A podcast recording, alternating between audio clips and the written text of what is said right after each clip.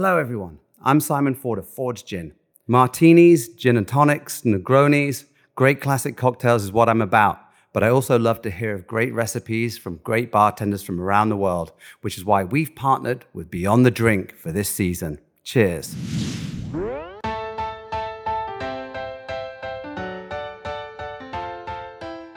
Well, you just heard from the man himself, Simon Ford, and this season of Beyond the Drink is brought to you by our friends at Ford's Gin. I'm Cappy, and in this series, we're going to hear from some of the best bartenders in the country as they share the stories and recipes behind their favorite drinks. Beyond the Drink is a spin off of Beyond the Plate, our podcast that sits down with the world's culinary elite to explore their journey into the food industry and the social impact they have made in their communities.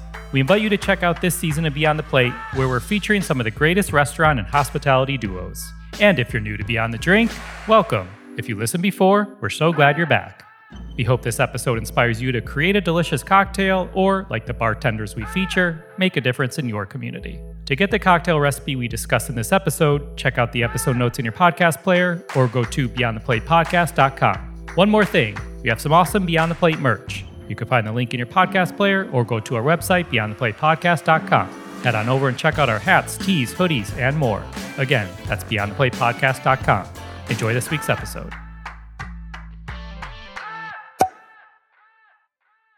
Joining us today are two talented bartenders who competed in the Netflix reality competition series Drink Masters. They also happen to be great friends. One is a returning Beyond the Drink guest, and I cannot wait to learn a little bit more about the other. Kate Gerwin is a widely celebrated bartender and hospitality consultant. She's been named by Drinks International as one of the industry's top 100 most influential figures in the world and is currently an instructor for the prestigious Bar 5 Day program hosted yearly at the Culinary Institute of America in Hyde Park, New York, my alma mater. Christian Suzuki, aka Suzu, graced us in season six with his Mikoshi Negroni cocktail. He's worked in some of San Francisco's most iconic cocktail bars and has competed in numerous bartending competitions. Personally speaking, I remember the joy I felt when he explained how his cocktails were inspired by his upbringing and served as a platform for storytelling, community, and philanthropy. You can find more on them in the episode notes and follow Kate on Instagram at Alchemist Kate and Suzu at Suzu Vroom. Please enjoy this episode as we go beyond the drink with Kate Gerwin and Suzu. Good to have you both here.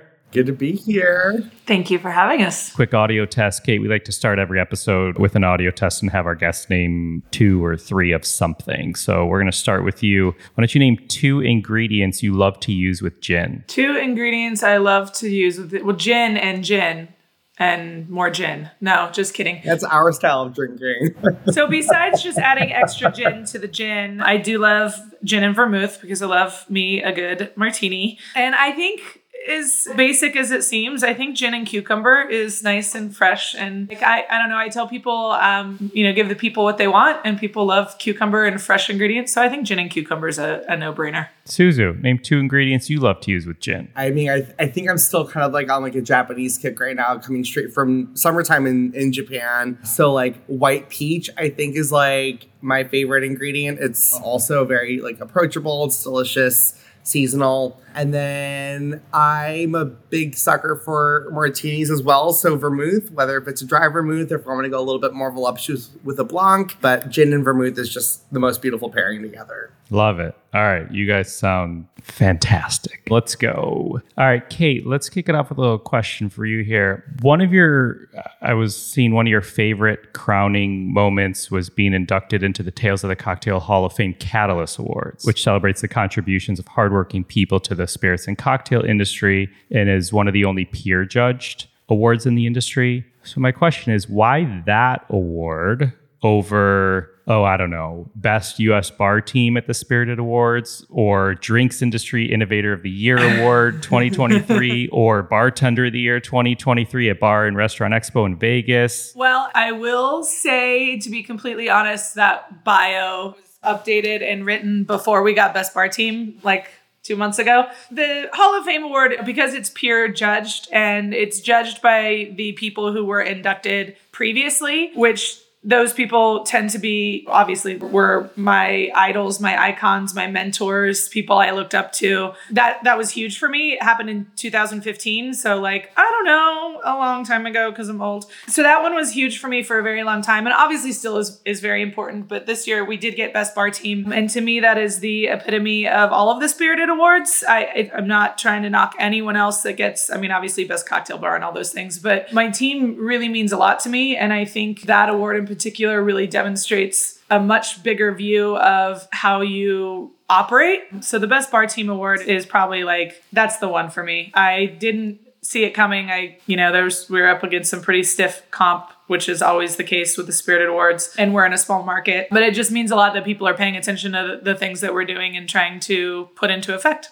So it's pretty dope. Suzu, it looks like since we last spoke, you racked up uh, Star Chef's Community Rising Star Award, Tales of the Cocktail Bartender of the Year nomination, Tales of the Cocktail Best U.S. Cocktail Bar nomination, and Imbibe 75 honoree. What's new, buddy? What's been happening? The last uh, couple of years have been kind of, I guess, like pretty awesome and successful. it's like weird to say that out loud. I think the last time we spoke was still during the lockdown in 2020, I believe. In that in between time, it really did allow me to kind of like focus a lot more on my career as opposed to just being in cocktail competitions and working for other people. I really got to become my own boss in a certain way. And that definitely got a lot of recognition and allowed me to really just focus on just my myself in my projects. So everything from like Imbibe 75, like that was a huge focus on like my pop up, which I thought was like really incredible and a huge honor to have other people kind of watching me from other markets. And then, of course, like the Tales nominations, that's always like the biggest honor to be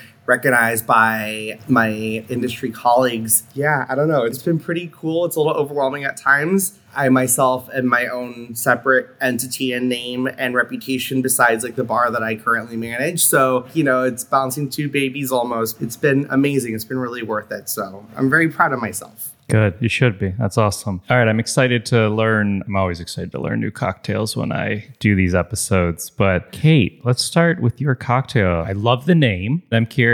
Well, I, I, I could guess the inspiration, but tell us all about it. Goo Goo for Suzu. So when we were on Drink Masters.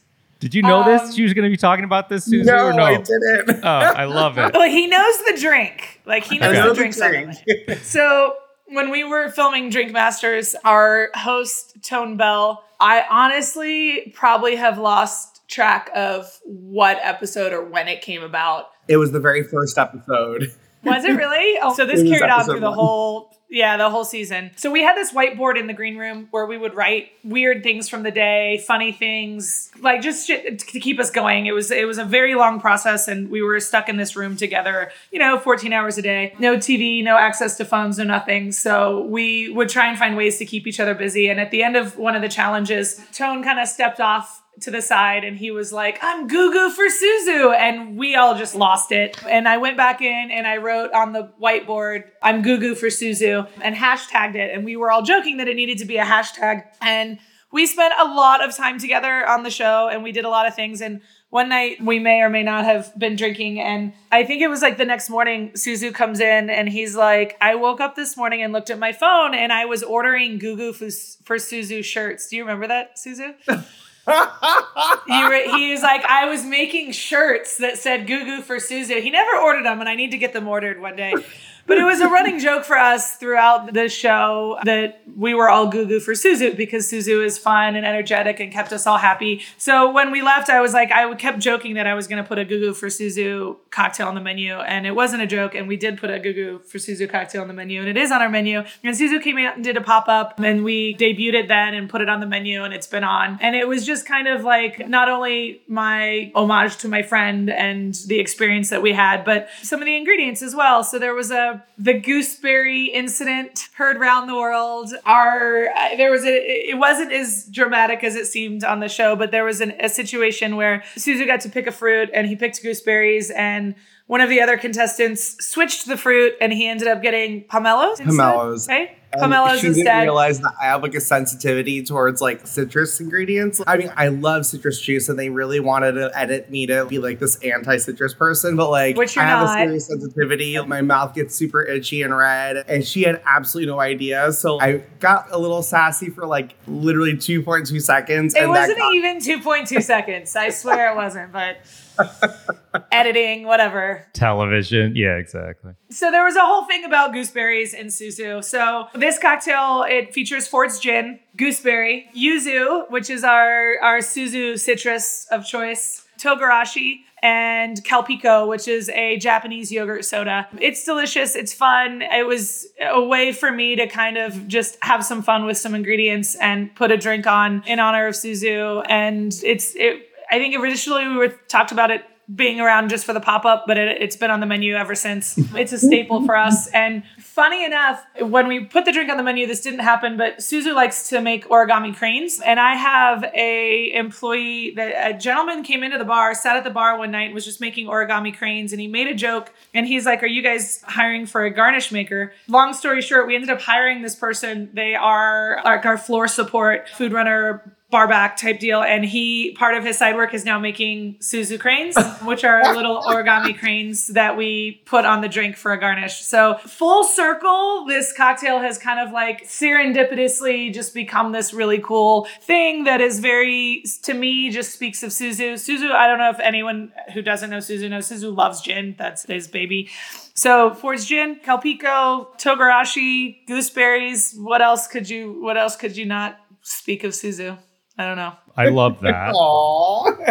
It was great, and it it's great because we all love Suzu, and it reminds us every time. And if anybody doesn't understand or reads the name and doesn't get it, we always have a, a good story behind it. Okay, so Kate, I'm super curious about the bar. I know, correct me if I'm wrong, this opened in 2021 on the tail end of the pandemic in Albuquerque, as you said. And I love how you set out to set a new standard in cocktail bars, it says. So can you tell me more about that? Yeah, I mean, the the the pandemic left us all with a lot of trauma.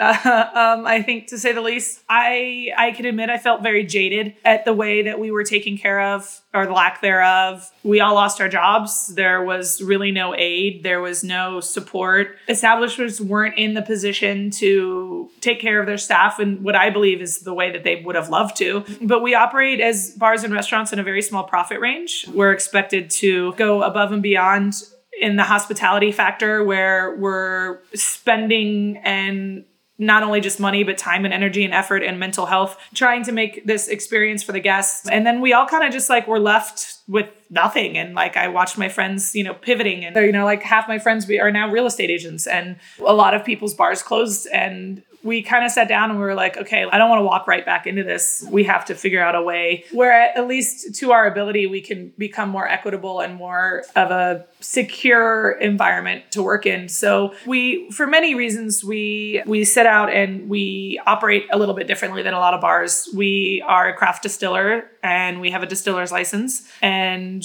we produce and source our own spirits. And that really kind of opened up a whole new world for us in terms of costing and you know labor and the money that we were able to save we really kind of just decided to turn right back around into our staff. So we provide health insurance for everybody and a living wage. I just filled out some paperwork for a new hire. And right now i think we're in new mexico. Obviously we're not in it, in our quality of life here is a little bit different. But you know our bartenders average 40 dollars an hour. They're making really good money they're buying houses, they're buying cars, they're buying vehicles, they're doing things that other people do in other industries that we thought were unattainable. And I don't think it's like this innovative, groundbreaking thing. I'm not trying to say, like, oh, we're amazing and we care about people more than anyone else. I think everybody, we're in hospitality because we care about people. I just don't think that we ever really were able to figure out a business model that allowed it to be an attainable thing for us to really value people the way that we want to. And I'm hoping that not just in the distiller's license or not just in these ways that we acknowledge that we're all very intelligent humans and that we have the capabilities to find ways to make it non-negotiable. And that was one of the words that we used. You know, we always talk about your rent is a non-negotiable and your power is a non-negotiable and those things are you, you pay your rent. That's what you have to do. Those are non-negotiable fees. And if we just built in extra non-negotiables like health insurance,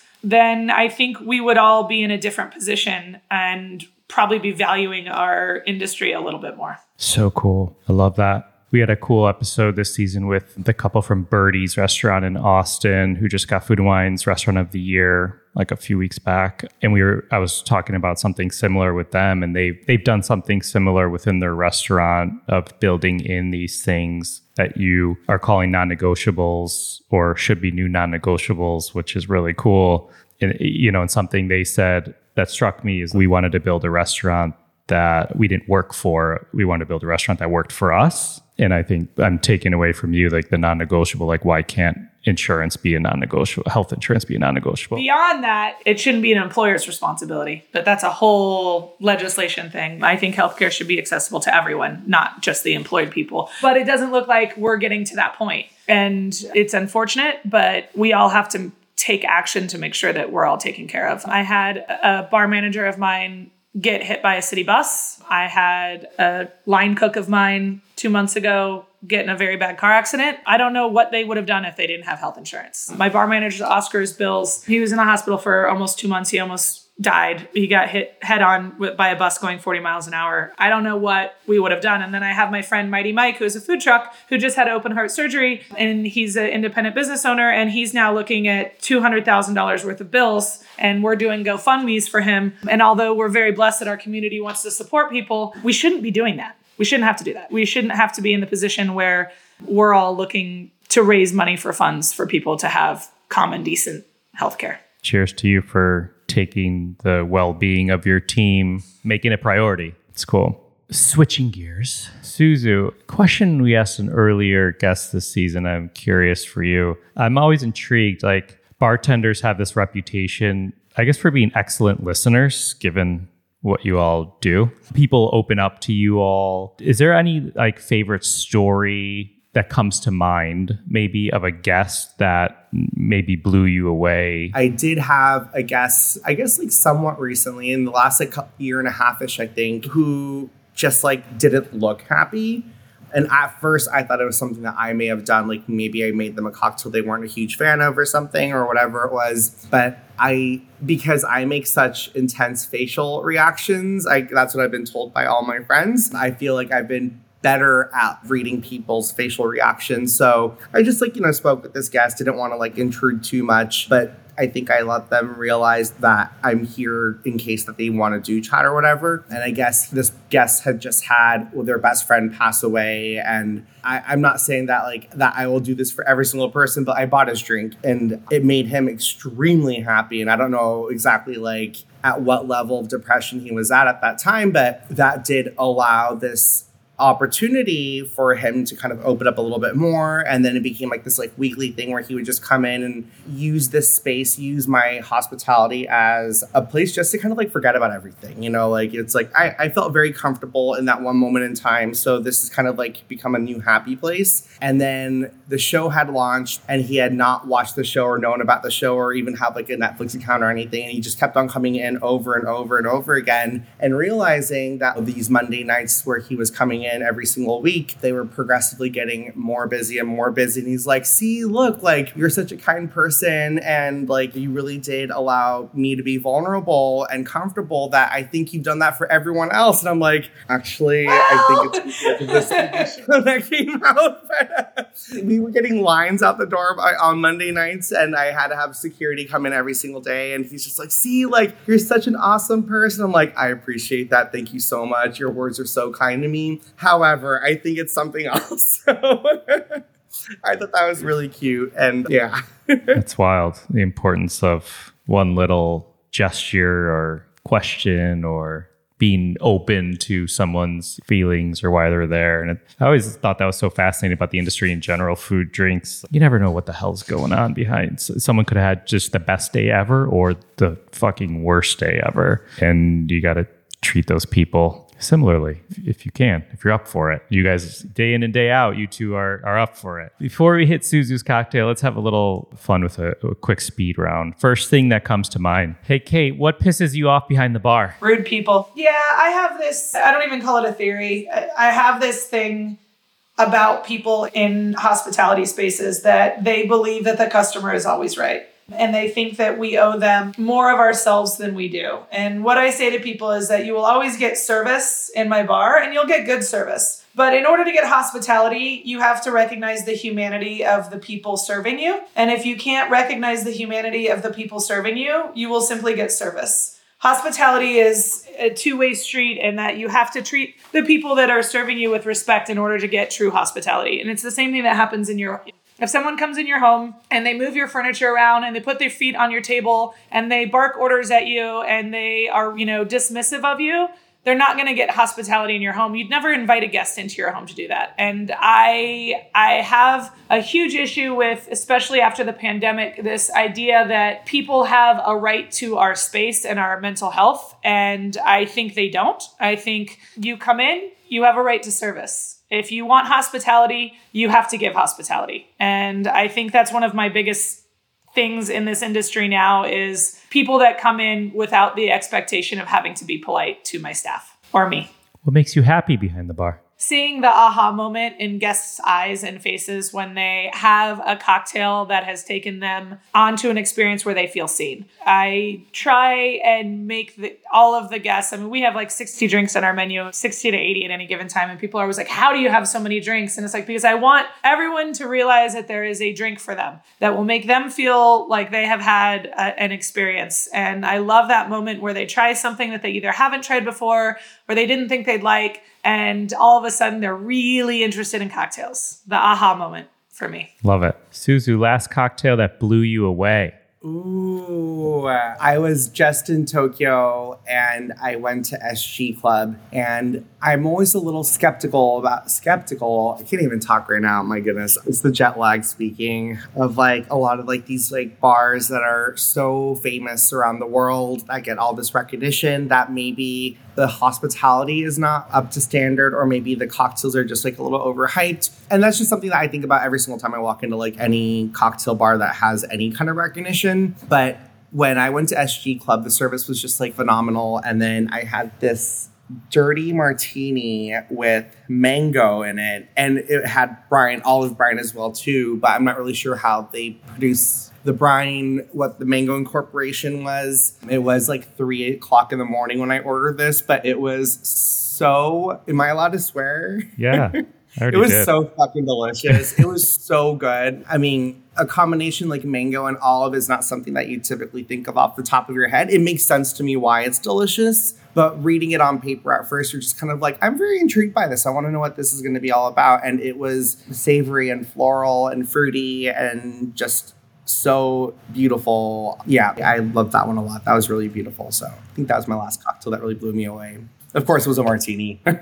Of course, it was a martini. Last one, one gin based cocktail everyone needs to try. I mean, the Negroni, I, it's a cheesy bartender answer. And I'm going to preface this by saying that I don't drink a lot of Negronis because it's actually not one of my favorite cocktails. I, I'm a super taster and have a, a high sensitivity to bitters, but I do think it's one of those cocktails that really exemplifies balance and gets bartenders and people understanding why we use bitters and why, you know, we use certain things. And when I train new bartenders, I tell them like if you've had a Negroni and you don't like it, you need to have one a week for a week and really kind of get your palate used to bitters because I think it's an important journey for everyone. Suzu, how about you? I mean, I was also going to say Negroni. Um, Yeah, I think I'm gonna have to go with Negroni and kind of like, you know, following up on what Kate said, like it is a really amazing combination of so many different profiles that if you're not used to a bitter cocktail or that particular drink, it is one that kind of almost trains your palate a little bit more to kind of be prepared for what's gonna be behind the bar. I remember when I first had my first Negroni or even just trying Campari, I didn't like either or, but I was almost like conditioned into liking Campari, which then made me fall in love with the Negroni. At that point, I had already loved vermouth and gin. So that was the missing piece for me. And then I grew a palate for more bitter and more stirred cocktails. So that was almost like training wheels for me to really enjoy this whole other plethora of cocktails that I wasn't ready for quite yet at the time when I was like still learning how to bartend. But it is like this really fine balance between like bitter, sweet, floral, herbaceous. For me, it's one of my personal favorite cocktails after the martini, of course, stirred in gin. But yeah, I love that drink so much. I tell new bartenders it's like eating your vegetables when you're a kid. Like at first you're like, I don't want it. It's I don't like broccoli. It's bitter and it's gross. Eat your vegetables. It's good for you. And then all of a sudden you get older and you're like, man, I love me some vegetables. Like, just eat your vegetables. I love it. I love it. Suzu, do you want to share a gin cocktail with us? Yeah, totally. It's called the Still Together in San Junipero. It's currently on our menu right now. This one is kind of a combination of a lot of different inspiration. Um, the name comes from an episode of Black Mirror. And if you've ever watched that show or that episode, it's a pretty dark show, but that episode is a true gem of its own. It's really about love and positivity, and it's known to be the one positive episode of the entire franchise. For this show, when it came out, I guess let me talk about the cocktail first. So it's a clarified milk punch with Fords, preferably. There's also a little bit of like a cacao rum, a little bit of pink guava, yuzu juice, clarified with milk. We have like a local, kind of like an alpine like Amaro. So if not that, you could always use like something like Benedictine or yellow chartreuse if you can find it on your market right now. I know that's been a, a pain in the butt lately, but when I watched that episode, San Junipero, it brought me like so much love. It brought me so much light that, you know, I can't exactly say that I can relate my appreciation and friendship to Kate as exactly like what this episode is about because that's like this whole like lesbian romance thing. And I'll take it. like, we're not tight like that. It's I- a whole different type. but you know, I just remember that feeling of warmth. It's that same feeling that I anticipate my guests to have when they do feel some sort of emotion sitting at my bar.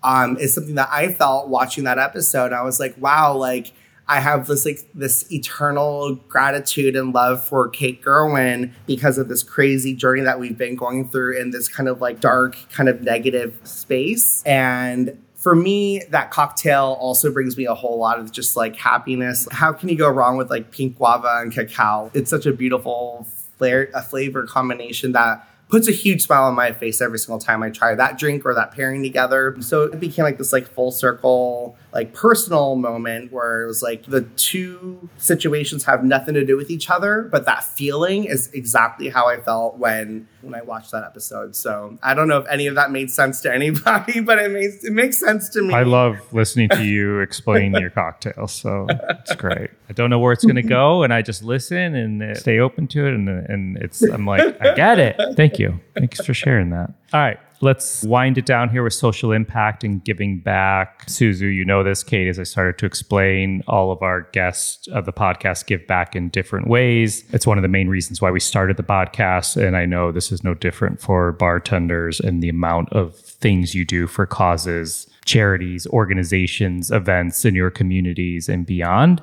We love learning how you all do it. So I would love to give you a moment to shed some light on a cause or charitable organization that you may want to raise awareness for. And I do want to give a second shout out to that GoFundMe that you were mentioning for the gentleman in your community. So I'm happy to do a link to that. Awesome. Thank you. Yeah, so it's a hard question to answer because both company that my bar is a part of as well as myself as an individual do a lot of philanthropic events. We do a lot for the community. I'm very, very fortunate to have bosses that really do care about giving back. So it's really hard to pinpoint one particular nonprofit to just name because my bosses do give me free range to kind of pick whatever I feel like works for the moment. So a lot of the philanthropic work that I've done through my bar and even through my pop-up as well too include like working for to raise funds for like UNICEF Ukraine when the war started last year to raising funds for La Casa de las Madres which is a nonprofit here in San Francisco which is like a safety shelter for for women and children that might be like in a, domestic a domestic violent situation.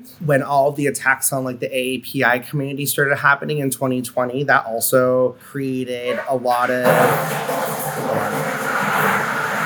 sorry we're i'm set, we're setting up our, our bar right now so give me one second with the ice when 2020 happened, this kind of allowed a lot of bartenders to want to give back to the API community. But it was so much more than that. It was not just like a let's raise some money, you know, it was more of like let's create a voice so groups like Daijobu Pop Up that are based out of Austin, Texas, and also now Seattle between Kara and Sharon and myself, we were doing a lot of like social work through our social media platforms, raising awareness, sharing little things that were happening in the, our markets that would support our local communities, like whether if it was free rideshare apps for elderly AAPI residents or, you know, just even uh, a safe space, market space for people to shop at when things were getting kind of crazy. We were sharing all that because between, at, at that point, the three of us, we were covering three different markets and all three markets were going through some like some crazy stuff. So our social media to us we just kind of look at it as like oh like you know we've got so many followers or we've got like you know i post this that on a regular basis whatever it is. But instead of gloating about that, we were utilizing our platforms as a way to educate people more and share information and get that out faster. So I think that's kind of like, you know, been my approach to giving back to the community. Fundraisers, events, absolutely, that should be a, a given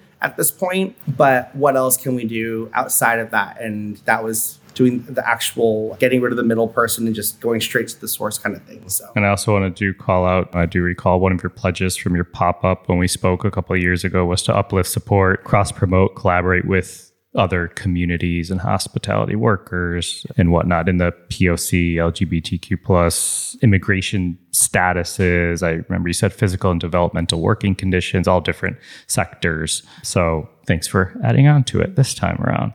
Kate, are there any specific out out your way that you would like to highlight? You know, we I, I have a weird thing about businesses and charities. I sometimes I feel like it's this like calling card of come in, spend money, and we'll no- donate here. And it's not very often that we as a bar do that because I don't think that charity should be a drive force for sales. I feel like it gets a little on that edge of like, come help us make money so we can donate. So we kind of do things a little bit differently. Like we did a, a pop up with Suzu and we donated to the New Mexico Black Cat Society, which is a youth LGBT organization that provides a safe space for transitioning and LGBT youth to not only have creative outlets, but mentors, guides, therapy, access to mental health. And I love doing things like that. We donate to them every year. We've donated to a lot of places, but we very rarely do it as a, a portion of this cocktail goes to this this because I feel like it's it gets a little bit borderline on this kind of using it as a marketing tool. And I know it's just me and and my ideas of not wanting to do that. One of the things that I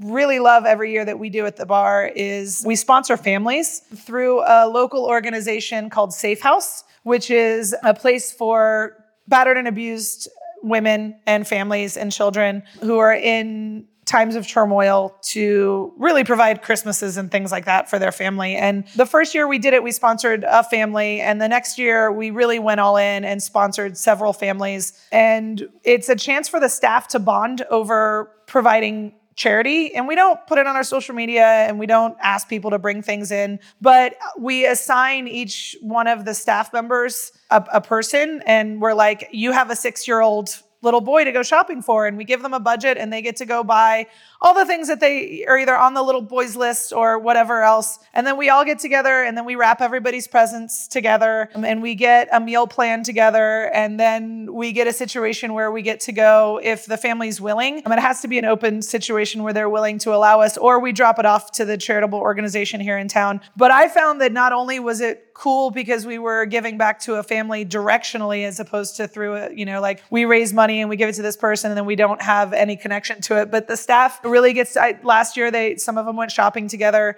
They plan their things and what they're going to do. And it gives them an opportunity to not just be making drinks for charity, but actually go out and physically contribute to knowing that physical gift that they bought that a little six year old boy is going to open it under the tree and think that Santa Claus brought them something great great and they get the opportunity to do that. And I will continue that every year as part of the thing that we do because I felt like it wasn't just a way for us to give back, but the staff kind of bonded over it and had a really good time with it. I think that's fucking fantastic. Thank you. You said earlier about the dollar from each drink goes here. No, it's not just you. Chances are, if you're thinking it, other people may be thinking it too. So thank you for saying it. It's and I don't I'm not trying to knock on people that do that because charity it. is charity. Yeah.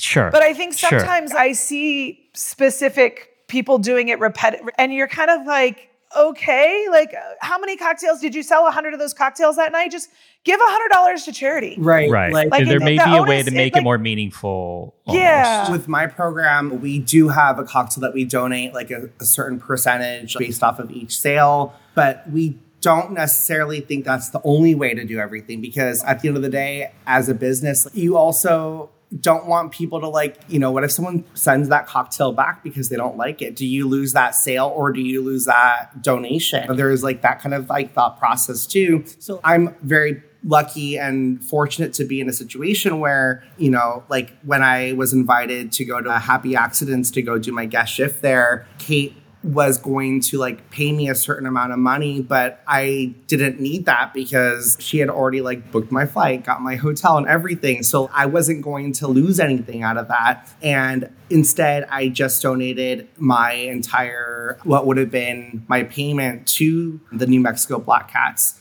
And I think a nonprofit would benefit more from receiving a bigger number like that rather than, oh, we sold 25 of your cocktails despite how much effort we put into promoting it. At the end of the day, a guest shouldn't feel pressured to like have to or guilted into ordering a cocktail because that one drink is going to be donated or 100%, 10%, whatever the, the percentage is of that profit is going to go towards a fundraiser because at the end of the day it could be a lose-lose situation if the guests didn't like the drink. If we only sold like you know 15 of those drinks then all that energy kind of went nowhere. And you know eliminating that entire perception and just getting to the point i think is a lot more i think appreciated if you were going to be the nonprofit receiving that. So i love what kate does with the holiday thing. I think that- that's really awesome because it is a lot more thoughtful and heartwarming than just sending someone a check of something that might be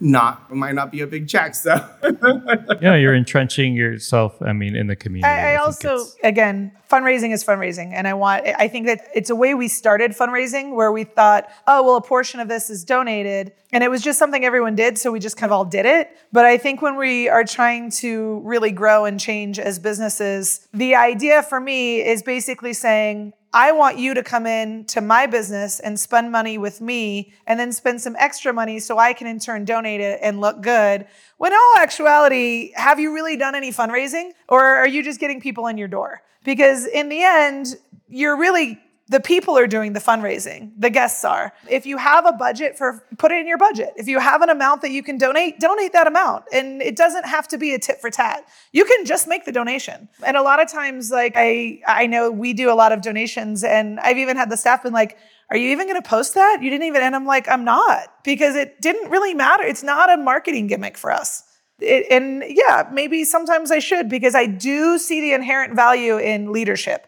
If you see another bar making a donation, you want to make a donation. And if you see a leader in the community making a donation, you know it's something that you should be doing. But on the other hand, I don't want people to come to my bar because they think we're going to donate a certain amount. I want them to come to my bar because we're a good business and we're there for our community. Awesome. Well, we normally end it right now, but I have been asking a closing question to bartenders this season, and it's varied. And I would like to close it out with that for you both. We often ask our chefs in our Beyond the Plate episodes a question that borders the line of like advice to young cooks some form of that question. And we started the Beyond the Drink season, I think, with Mike Capoferri asking advice to young bartenders. So I would love for you both to share uh, a piece of advice you may want to give to young up and I have bartenders. tons. Part two. yeah, my advice to young bartenders first and foremost don't look at everybody else and what they're doing and try and emulate that for success. Be yourself, be confident, be humble, be original. But what everybody else is doing is not necessarily going to work for you. And I was very lucky and I started bartending. I'm going to date myself, but there wasn't, I mean, we had a little bit of Facebook. There was an Instagram. We didn't all get on and do our little fancy videos with our pinkies up and pouring with our, you know, our wrists twisted and then wonder why we have carpal tunnel and all kinds of fun and exciting things like that. I think I was a little bit sheltered from that, but the key to success is making connection and it's not copying everybody else. So don't worry about everyone else is doing. Just shut out the white noise and focus on the things that make you feel good. And even when it doesn't feel like it's being successful at that moment, stay the course because your originality and your passion is going to be what makes you successful. Copying everybody else is not. Love it. Thanks, Kate. How about you, Suzu? Well, yeah, I 100% agree. What with she that. said. Oh, what she said. You. Uh, We talk about, we, Suzu and I talk about things a lot. I think my advice is not to take it so seriously, or I guess if anything, take it seriously as as much as you want to. I think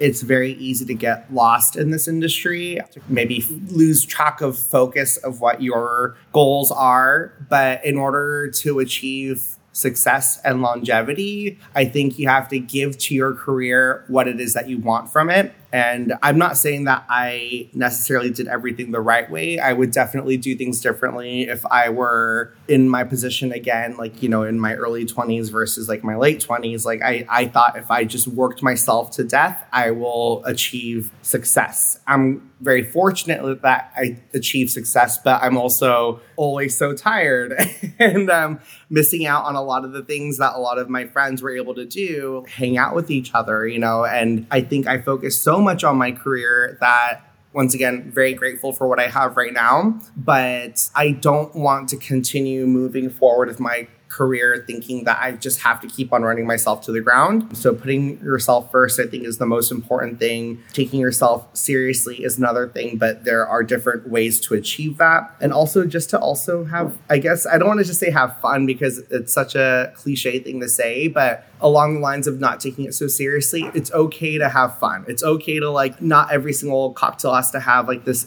serious, important story to it behind it, but you know, to be goofy, to have fun with your friends and just to laugh more, I think is just the most important thing. So And don't be afraid to make mistakes. don't be afraid to make mistakes. I've made so many of them, and some of them I'm very proud of. But you know, it's it's actually you know what full circle. It kind of comes back to the term happy accidents. You know, I remember when I have a tattoo that says happy accidents on my ankle that I tattooed myself when I was like 17. Meeting Kate and getting to know her really almost just kind of like gave me this idea of this mental ethos or philosophy of how she runs and how I think at one point I did too and forgot about how to just almost treat my life and career as if it was like improvising in a jazz quartet. Just everything's a happy accident. It's going to come together. It's going to be amazing. It might not be what you read in a book on how to achieve success, but I'm going to get there and it's going to be amazing and beautiful. And that's kind of what happened. Fucking love it. So cool. Thank you both for your time. I loved everything you said about all you do in your communities, your about your cocktails, your stories, how much you both care about those you work with and those around you. Please keep up the great work and spreading the good positive word to everybody that you come across. Thank you. Thank you. To get the recipe from this episode, check out the episode notes in your podcast player or go to beyondtheplatepodcast.com. This episode is produced by myself along with Ian Cohen, Joel Yetton, and Sean Petrosian. Find me and keep up to date with this podcast across all social media platforms at On Cappy's Plate or go to beyondtheplatepodcast.com. Beyond the Plate is on all the socials at BT Plate Podcast. Please rate, review, and subscribe to this podcast on your listening site of choice. Thank you for listening to Beyond the Drink, a production of Beyond the Plate. I'm Cappy.